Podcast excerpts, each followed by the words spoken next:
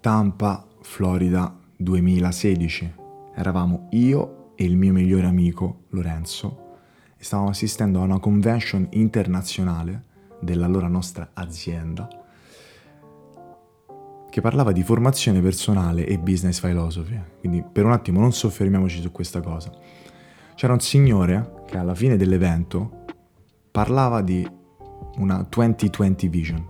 Questo signore era Alton Bugs. Per chi non lo sapesse, Alton Bugs è uno dei più grandi networker e life coach esistenti sulla faccia della terra e appunto decantava questa duemilaventi vision nel duemilasedici. Che cosa diceva? Diceva di pensare long term, di cercare di impattare il proprio futuro in modo positivo. Chiaramente quella era più incentrata su un discorso economico, ma come avete capito io, in qualsiasi cosa mi tange nella mia vita cerco di ricondurla a dei miei principi base o comunque di trarre delle tematiche che possano essere eh, improntate su qualsiasi aspetto della vita. Io mi sono sempre ritenuto un ragazzo curioso e rispettoso e queste sono due, due, miei, due, due miei armi che cerco di eh, curare e migliorare ogni giorno, perché io ho un grande nemico, ho, molto spesso ho anche paura di questo nemico, e questo nemico si chiama ignoranza. E io penso che questi, personalmente questi due ingredienti siano eh, la migliore pozione per distruggere questo super cattivo. Ci sono due tipi di ignoranza, per, a mio parere.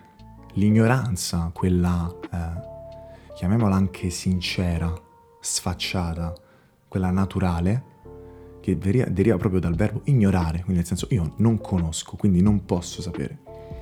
E poi c'è l'ignoranza consapevole e l'ignoranza superficiale. L'ignoranza consapevole vuol dire essere al corrente di una certa tematica, non approfondirla e trattarla in modo superficiale, e banale, e stupido.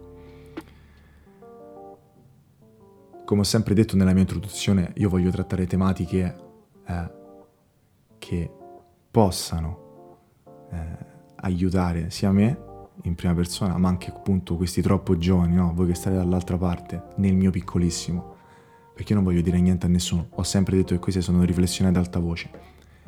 E parlando anche con i miei amici di quello che sta succedendo anche negli ultimi giorni, questa duemilaventi vision, questo nuovo approccio di mentalità è andato a impattare anche una tematica che non è una tematica, ma è un mondo, che è il razzismo.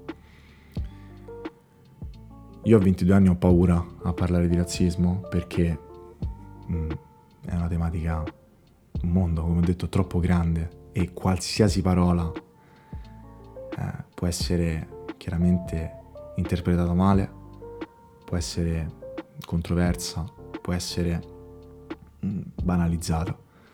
Quindi io cercherò appunto di declinare questa piaga in quella che è la vita di tutti i giorni, di nostri troppo giovani.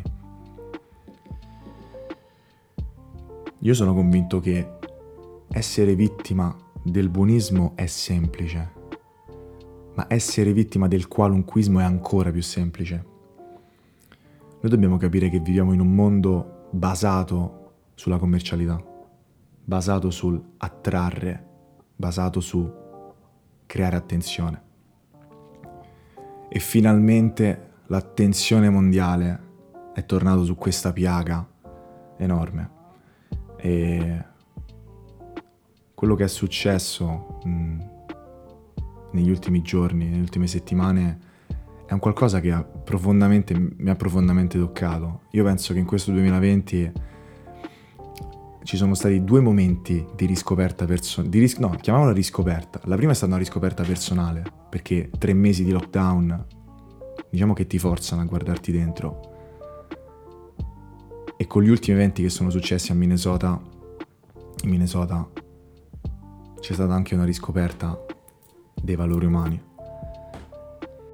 Io, io il razzismo trattato come titolo da prima pagina lo lascio a chi veramente può parlare di queste cose. Come ho detto, a me piace parlare a voce alta, piace parlare di quello che penso per me possa tornarmi utile a livello veramente molto egoistico, però con un microfono aperto, cercando comunque di di comunicarvi quello che è il mio pensiero.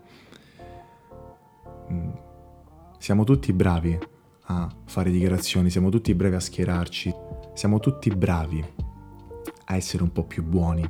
Io quello che vorrei sconfiggere da autopista, quello che, che Falcone e Borsellino chiamavano rivoluzione culturale, è il razzismo nella vita di tutti i giorni, ma non, non l'evento, non il caso di razzismo.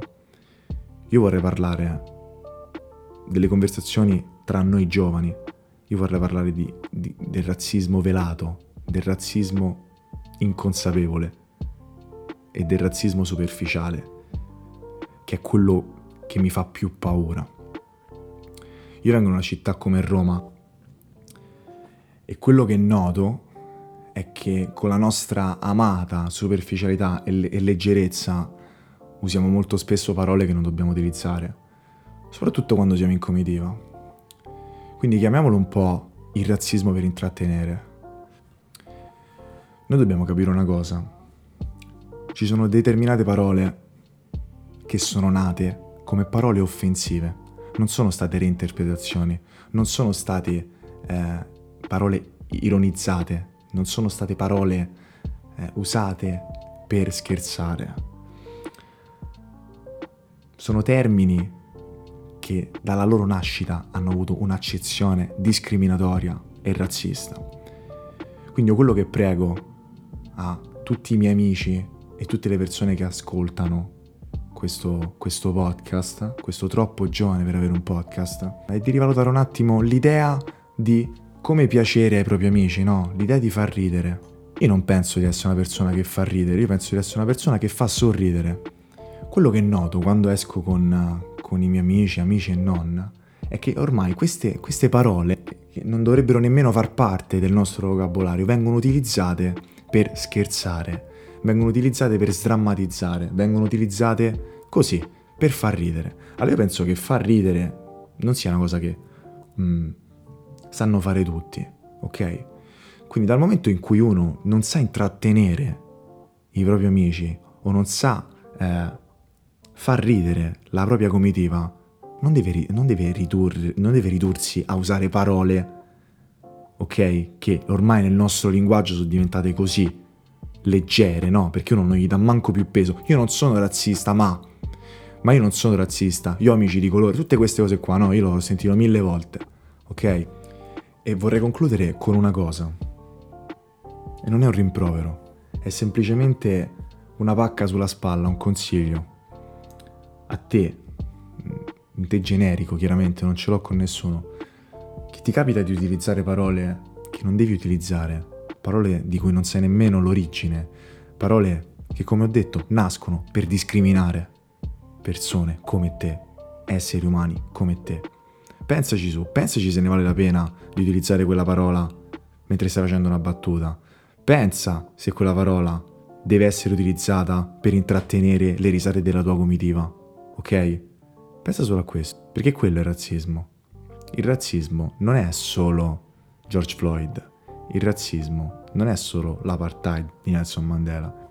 Il razzismo è la superficialità di utilizzare termini non dandone minimamente peso durante le tue conversazioni, durante i tuoi pensieri, durante i tuoi scherzi. Quello è il razzismo. Il razzismo non fa solo parte dei giornali o dei video. Il razzismo c'è anche tra due o tre persone. Il razzismo c'è anche nelle comitive.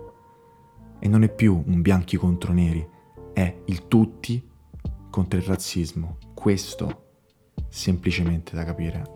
Ci sono altri modi per scherzare, ci sono altri modi per intrattenere i tuoi amici, ci sono altri termini che puoi utilizzare, ok? Il lessico è una cosa importante, quindi ignora, cancella I G N, perché ora è arrivato il momento di cambiare la mentalità. E vorrei chiudere con uno dei miliardi di post che ho visto questi giorni, e questo però mi ha toccato particolarmente, di Alana Pallister, una direttrice creativa nel mondo della moda, che dice: alcuni postano sui social media, alcuni protestano per strada, alcuni donano silenziosamente, altri si stanno rieducando, altri stanno avendo conversazioni dure con gli amici e con la famiglia, Una rivoluzione a tante corsie. Sii bravo con te stesso e con chi sta andando con te verso la stessa direzione. Basta che tieni il pedale sul gas, ok? Non è un discorso di maturità, non è un discorso di essere più acculturati o non. È un discorso di coscienza personale. E siamo giovani, non abbiamo ottanta anni, novanta anni.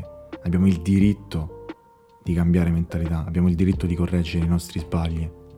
Abbiamo l'obbligo morale di cambiare la piccola quotidianità, perché migliorando le piccole cose uno migliora le grandi cose.